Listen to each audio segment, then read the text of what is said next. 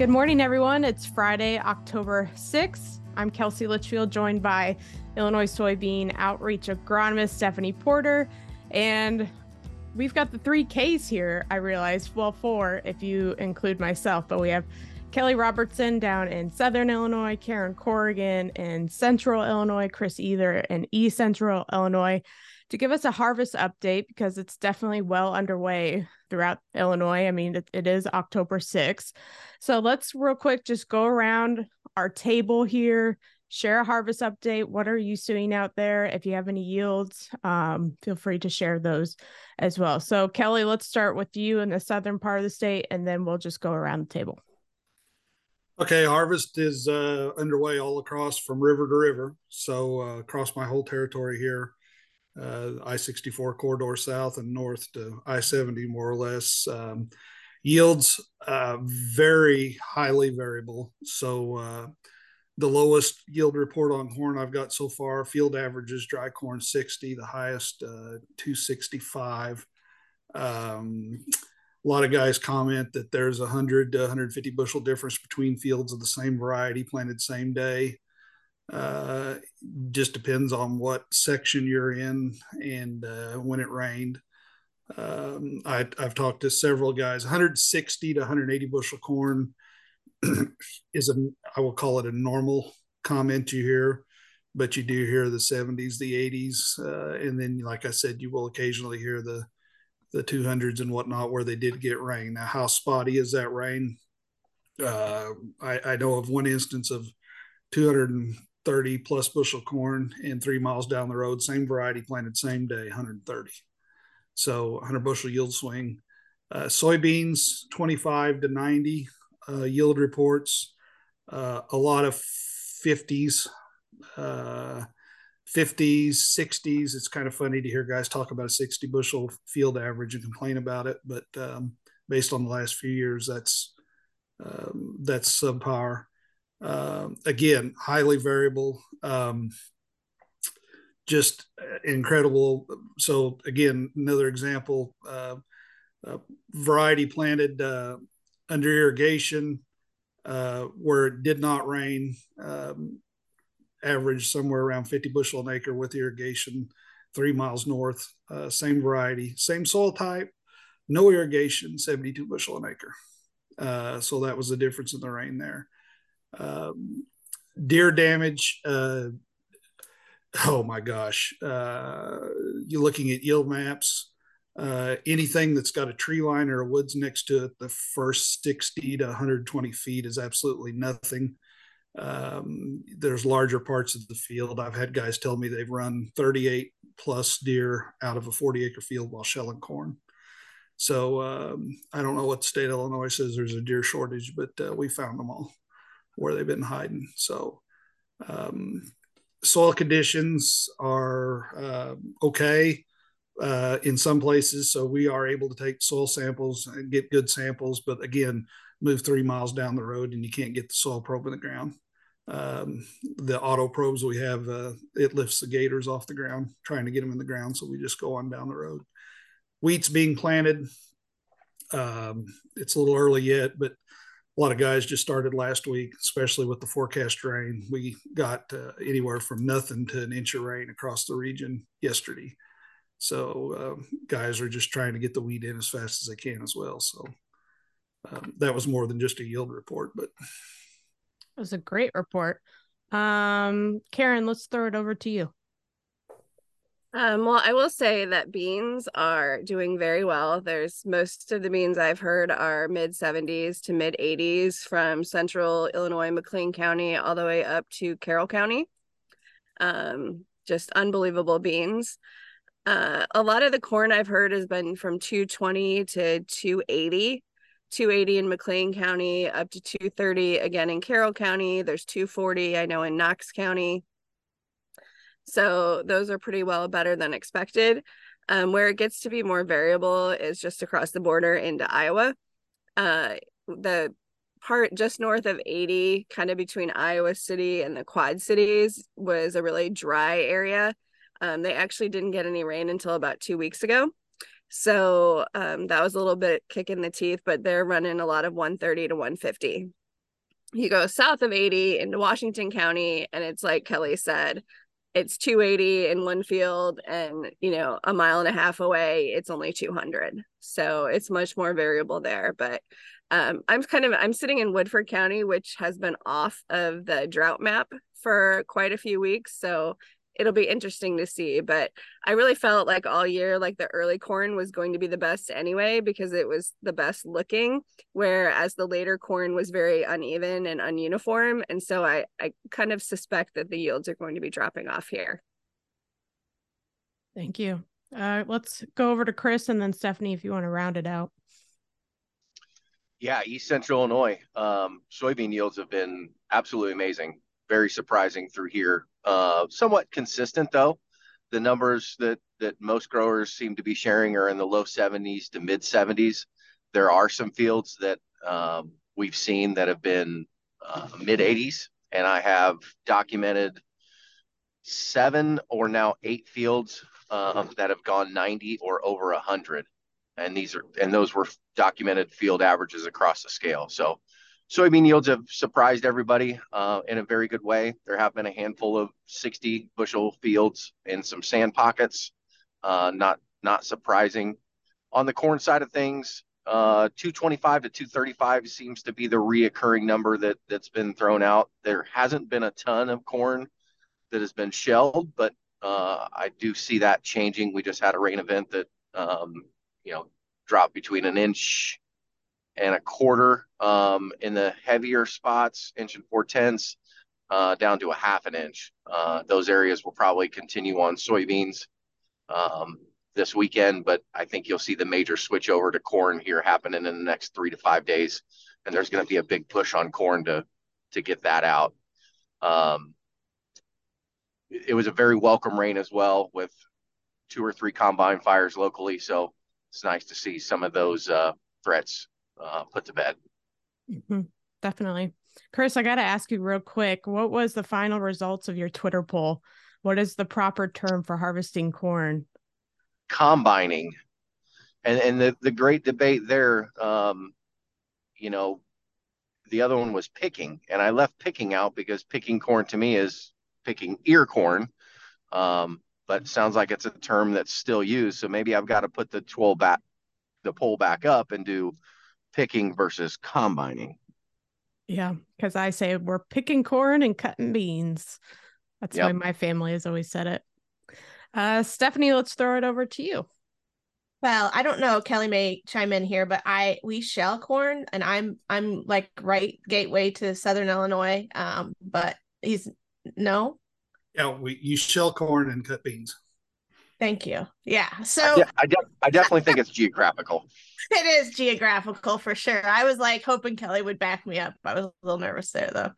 Uh, so uh, my family farms an hour south of Springfield. Um, I'm located uh, in the Taylorville area, just south of of Springfield, and um, we were fortunate enough in our area to get in pretty early. Uh, so think a lot of April planting, um, beans first, of course, and uh, we planted as much as we could. We had good planting conditions. However, um, we ran into some crusting, uh, and so there was some, especially as you get south of 16, um, the the soils changed drastically thanks to a glacier and.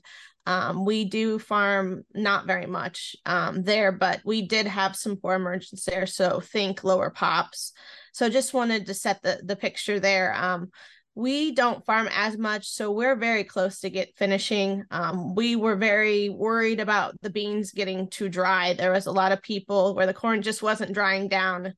Um, and that's not normal for our area. We don't ever have to worry about corn drying down. Uh, we plant a lot of fuller maturities. Um, and so um, we quickly started to go to beans um, because they were 12% and getting lower and um, just recently we had heavy rains um so we had two inches uh to um, as you get further south uh 16 um it was uh, about an inch and a half um yesterday here. So um we have been pleasantly surprised especially in the good soils um maybe some of the not tiled uh to tide um, good black soils we're seeing anywhere from 230 to 250 i'm hearing averages on corn um, beans kind of echo the same as the rest of the group um, we were very excited about the bean yields um, anywhere from 70 to, to 80 bushels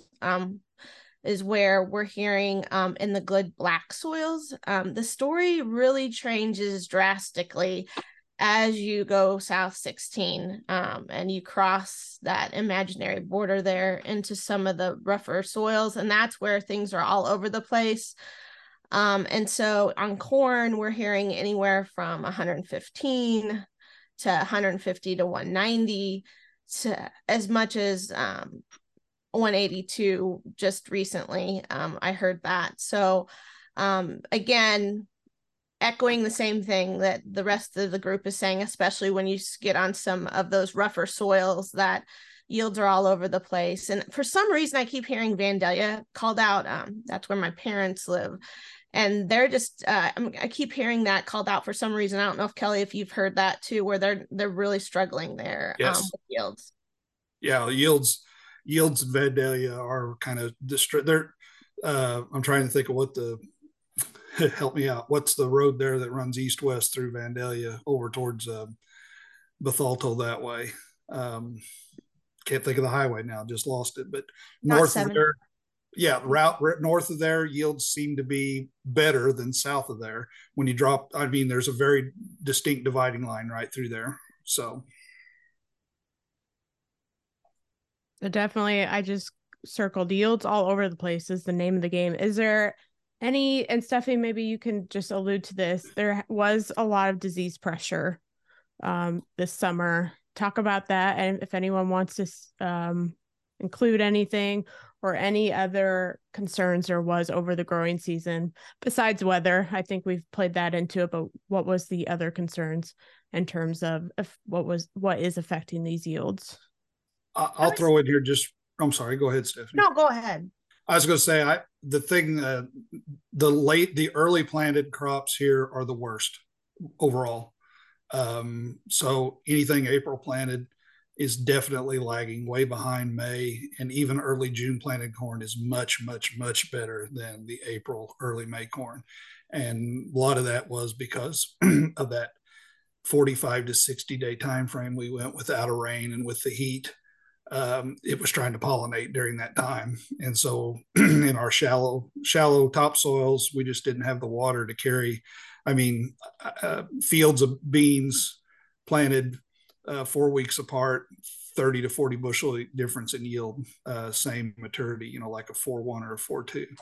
So the, the early planted crops are definitely not as good as the later planted crops down here. I wouldn't say that we had a lot of disease pressure um, going into throughout the season. I think we um, it started to rain there. I, I I call it the derecho rain. I need to quit calling it that. But the end of June, where it was like, oh, finally it rained, and um, after that, I think a lot of people decided to flip the switch to maybe put fungicide on. I think there was a lot of people questioning whether or not to put fungicide on, especially on corn um, in some areas just because it was so dry. And so um, we kept checking later on um i had a did a check it's not very scientific but on the edge of the field where my brother said the sprayer probably didn't get to and we were seeing some disease pressure creep up. We saw some tar spot but nothing that ever blew up um so i think that as far as i can tell we don't have any checks but fungicide was probably the a good good thing maybe this year which we didn't know if it would be or not and um, we did have insect pressure in uh, our soybeans um, and late too um, so we had a lot of that as well. I don't know if anybody else wants to comment on disease or insect pressure. We yeah, had a lot in. of insect pressure in central illinois. Sorry chris. That's okay. Um we had grasshoppers bean leaf beetles stink bugs you name it we had it. And it was crazy but it was late um, so I'm really kind of surprised our yields were so great, but apparently the plants had enough energy to finish off and um, you know produce high yields. I do I hear more tar spot coming in late in Iowa, um, but it was at a point it did blow up, but it was too late to matter. But I've had a lot of people comment that stalk strength is not really great. Down towards the Jacksonville area, they've had a lot of anthracnose. Um, one of the extensionists in central Iowa, she did a push test, and out of 100 stalks, 80 of them broke. So it was pretty not going to be fun. Hopefully, they don't get another derecho. yeah, from our end, I, I think I saw the, the, the the flip side of what Stephanie saw. We I feel like I saw all the weird diseases this year. Um, soybean leaf necrosis virus, uh, soybean wildfire, uh, cercospora leaf blight.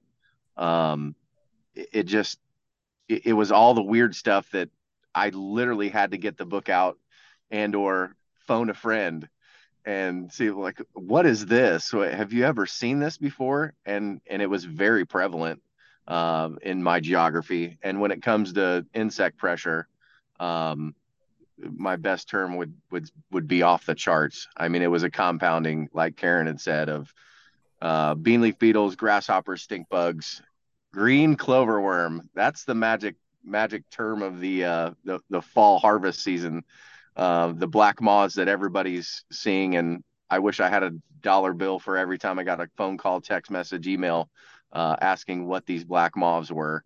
Um, and it, it, felt like the odds were stacked against us. And I, I truly didn't think we'd reach the, the yield levels that we're at currently in soybeans because um, Canada smoke, what it, what did that do? Um, leaf defoliation, leaf disease, uh, you know loss of photo, photosynthetic area.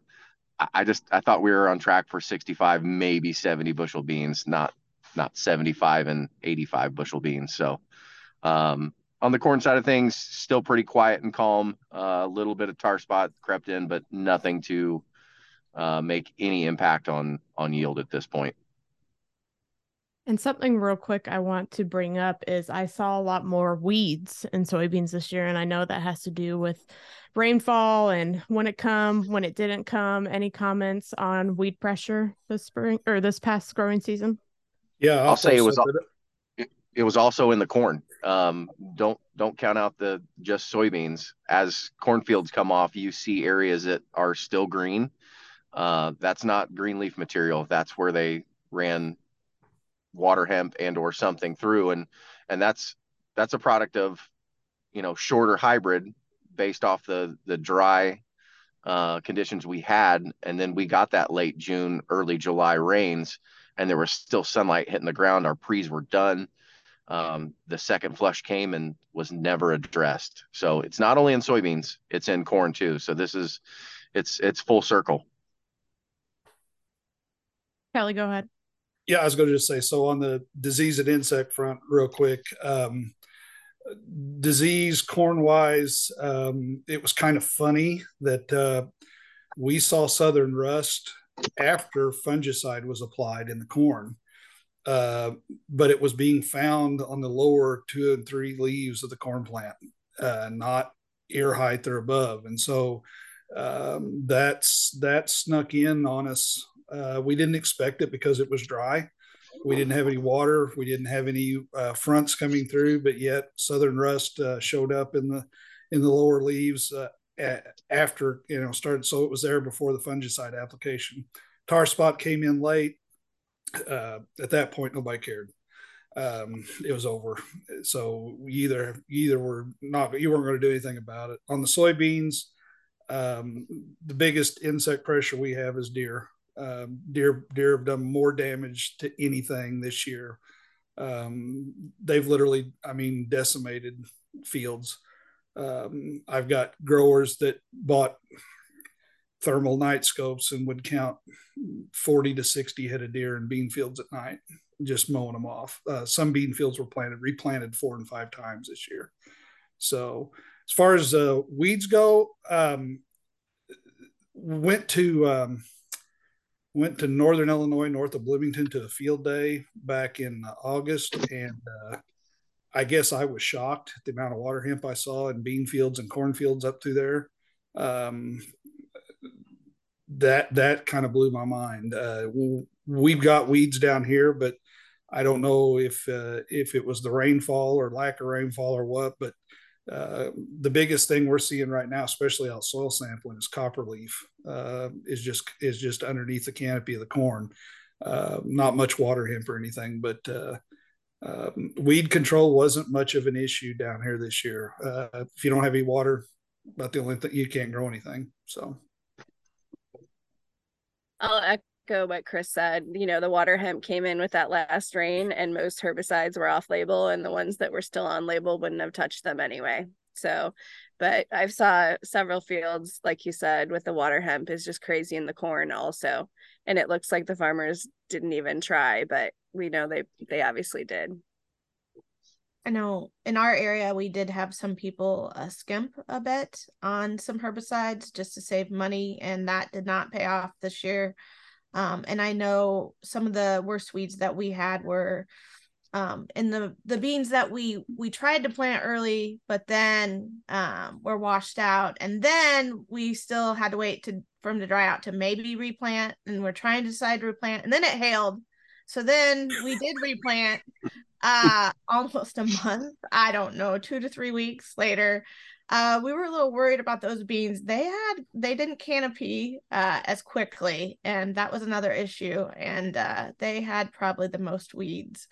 Um i was surprised with their yield though. Uh they were a little thick for for my taste. Um when you went back in and added some more pop there um but they didn't yield too bad uh so I was a little nervous about that, but that's probably the most weeds that we had. Um, the last question I have, and then you can open it up if anyone else has any questions or comments. But any concerns headed into the spring? I know it's never too early to think about next year. In fact, many farmers are probably in the combine grain cart and they are thinking about next year. So, what's your take heading into the spring?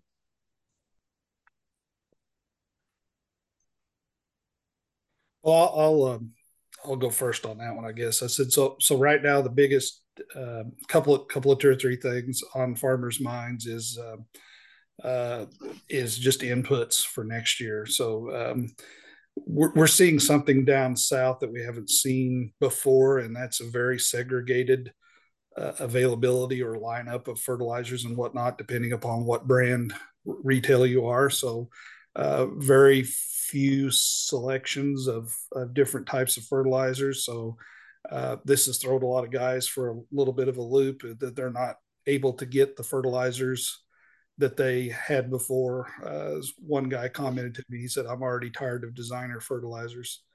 Um, and so guys are rethinking that. Um, the, uh, the, the decision, I mean, th- this year is not uh, going into next year, hybrid selection, variety selection, uh, guys are just probably going to stick with what they uh, did this past year because there's no rhyme or reason to anything. So making selections, new selections for next year is pretty well out the door.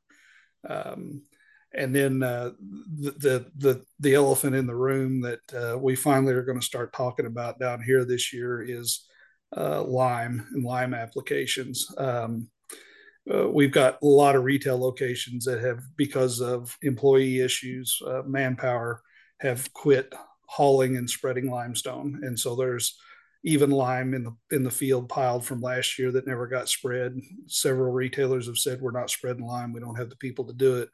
Trying to find getting that lime, and so as as as a guy that soil tests and knowing what the pH of some of these fields are, um, this is a big issue. So there's a lot of uh, there's a lot of equipment dealers making some big bucks right now selling uh, fertilizer, lime trucks, and spreaders. Karen, we want to jump over to you. Um, I had this is one for some of the younger farmers. This is the first year that they're going to break even, and they haven't experienced that in their farming career. So I think that is kind of putting them a little bit, you know, making them more cautious. But in the same breath, I know several of them have said that they have secured their inputs for next year for almost half of what they had to pay for this crop. So that's at least giving them a little bit of hope. Um, obviously, we need to address the water hemp. It was really hard to put on um, residual herbicides when the first round of residuals was never activated. Um, there were some, some let's say, illegal applications trying to get some of that water hemp, which is um, if you're going to do something like that, you might want to make sure you get the dicamba from the corn cleaned out of your tank before you show up with dicamba damage a month after everyone else. So um, we definitely need to make sure people are looking at labels, but we are going to have to address the water hemp, and the water hemp is always easier to control as it emerges. So definitely soup up your pre-emerge um, products for that and get that under control. But hopefully, we have rain during the season next year so that we can at least get our herbicides activated. But like, like always, you know, sometimes you need to look at non chemical control for some of our water hemp issues. And I think people need to to start experimenting that way um, to try and find different things to do because the herbicides are really running out in this area and we don't have anything on tap to come in that's new. In my area, I think some of the things to consider as far as for next year, um, again, don't forget about carryover. Uh, we have we're far from healed up on moisture, and I think we're set up to see similar instances that we saw this year. A lot of a lot of carryover. Um, the other thing you know, I think we'll hear a fair amount of it. We've got a new soybean record, and I when I read those stories and and digest that, I say, okay, what what are growers going to take away from this story? And I think the big thing there is going to be the fact that he was able to do that with seventy seven thousand um, final stand. So again, lowering populations will be uh, a, a, topic of discussion uh, through the winter and spring months as growers plan their crop. But um, I want to remind growers that uh, as as we look at lowering our soybean planting populations, um, you know, do so with proceed with caution. Don't make that such a thin margin of error that uh, you set yourself up for replant situations. Make sure you've got a great seed treatment. Um, so if you're going to do a reduced uh, planting population, uh, you're at least giving it a, a fighting chance. And then on the the, the herbicide th- side of things, you know, from a retail standpoint, you know, inputs are down. Uh, I hope growers don't skimp on that side of things and come at both corn and soybeans with a uh, with guns blazing, so to speak, when it comes to uh, weed control. Stephanie. I think I I'll just round it out here and kind of add to everybody made such great comments. Um, I think Chris just took mine with the weed pressure overall. That is going to be one area you cannot skimp for sure. And um, as I make recommendations for the following year, I think back to some of the field calls that I made, and I do.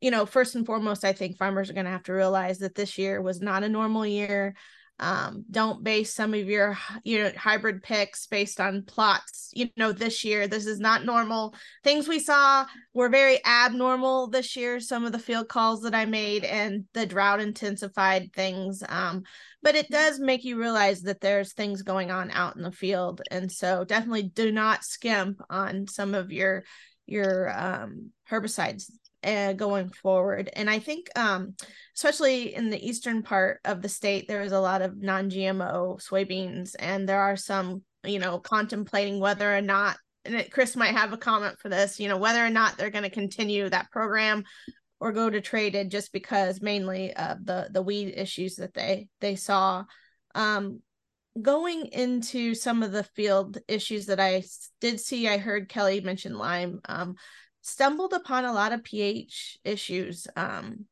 and then some people hadn't soil tested perhaps or they hadn't you know put lime on for a while and it just hadn't crossed their mind and when you have better soils and you get rain you know it can mask some of those issues and especially you start seeing issues creep up in corn and so definitely be aware of that I would say. And then um, I guess we have to think back to all those earlier season root rot issues that started to creep up after that heavy rain that we had in late June. And so a lot of people figured out that they were, you know, seeing things like Phytophthora um, and perhaps you know we are wondering you know is some of the phytophthora overcoming some of the resistance that we have in some of the varieties or do we just need to make sure we pick a variety that has good resistance? Um, those are all questions especially when you go and start picking varieties for next year. And um, red crown rot did creep up and was found in in several areas across uh, illinois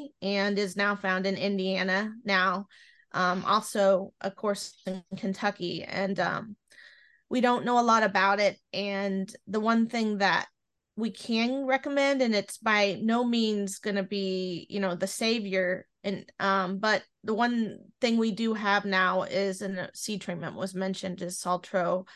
Um, you know, think that that is one thing that we have labeled for it currently, um, but we have a lot more work to do in that area going forward.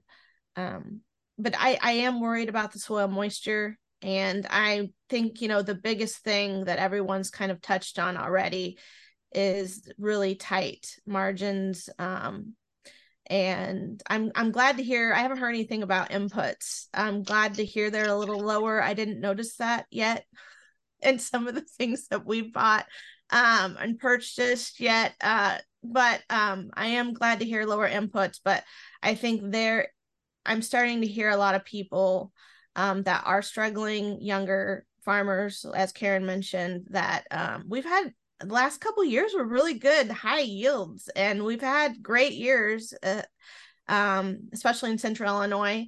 And so the next couple years um, are going to be challenging. It's definitely been an abnormal year, that's for sure. Any other comments or anything we forgot, anything you want to throw in this episode? No? All I'll good? Add, I'll add oh. I'll add one thing. Um so so one of the things that, that that's been popping up in the last two or three days as growers were hot and heavy into soybean cutting was uh, getting phone calls on green stems, leaves on the plants, low yield. And the the fields that I went out and assessed from those phone calls, um, that is clearly a source sink relationship. Um, I saw it a lot last year, very similar weather patterns, uh, where dry middle of the growing season started to get some some rains on the tail end. Um, those plants perked back up, but it was a situation where in high ground in lighter soil types, that plant only supported the yield that it, it could based off of the the lack of moisture that we were seeing in those ge- in those specific areas of the field. So when we did get rain, they perked up. Uh, they produced a lot of energy, but it had no place to go with it. So again, that source sink, the source being the plant, creates the energy. The sink being the the fruiting body, the the, the pod itself, and um, it was just too late, and there wasn't enough pods to go with that that energy and and dump it. So you're left with an accumulation of energy in the in the stems, which causes green stems. It it holds on to the leaves longer, um, and again, those are areas that are going to be lower yielding. So that's that's what we're seeing in those areas. I think growers look for a smoking gun on the disease. You know, why is this happening to this plant? And it's it's truly environmental. Are you seeing poor seed quality on those plants? I've seen a couple instances. I've just seen pictures on my phone um, what does the seed quality look like? Because I've seen some nasty seed coming out of those fields too. Yeah, it is. You, you're seeing some discoloration, um, some cercospora, um, but yes, those areas are the seed coats have... kind of wrinkly, or are you? Yes, seeing... yes, and and not your typical uh, seed shape either. Um, when we think about soybeans and those were it looked like I the pictures I saw, and it's only I've only seen a couple where the beans are. It looks like they're just they're not even. I mean, they're just have green leaves on them, and they're ten. They're running like ten percent moisture on seed. Yeah, it, absolutely. They test, and then the other crazy thing is, you know, as you pull and assess a plant, it's the, the plants are actually throwing uh, new flowers because it's essentially trying to dump that that energy somewhere. Um, and I pulled up a picture from last year to show a grower of, you know, when I had pulled plants and then uh, the pods off of you know a, a, plant in a ripe area versus a plant in a green stem area um, and somewhere to a third to a half less pods um, the date that i pulled those plants was the exact same as the um, the, the day that we were having that conversation october 5th and to see a plant you know a, a mid maturity group three plant trying to throw a flower on october 5th um, that's yeah says a lot. Well, as Kelly, did you have something to add? I was just going to throw this out there because I think I think we're about there's a dynamic out here that nobody in the ag industry is talking about, or very few people are talking about, and that's the labor issue. And I mentioned it with retail, but it's also affecting farmers. And I've had more and more and more customers talking to me about where to find labor, where did labor go, and especially um, I, I, will call them my um, mid-sized farmers, uh, older gentlemen, particularly, you know, farming three, four, five thousand acres that can't find truck drivers, can't find seasonal help now, uh, who are talking about either cutting back or, or entirely getting out out of the business and um, this is it's become a, a huge issue. Uh, more and more, I'm running into more and more farmers looking into H2A workers. Um, and so it's just not an, on the retail side, you know, uh, when a re, you know when a retailer says we, we don't deliver fertilizer anymore because I can't find CDL drivers, and where did all the CDL drivers go? Um, where where where are all these seasonal help at that we used to have? And uh, and it's it's it's going to change in Southern Illinois. It's going to change the face of farming very quickly, a lot quicker than a bad crop or or high input prices will. Definitely. Uh, real quick, if Kelly, Karen, Chris, and Stephanie, you can, and if you could just share how to contact you in case any of our listeners or Illinois soybean farmers want to get a hold of you to talk about any of the subjects you shared today. So, Kelly, let's start with you, then we'll go to Karen and then to Chris. Yep. Uh, you can get a hold of me, uh, Precision Crop Services LLC. Um, at uh, Precision Crop LLC at gmail.com, or you can give our office a call, 618 435 3133. I will warn you, if you call that phone, you're going to get an answering machine because we're never in the office. So, but we will call you back when we get a chance.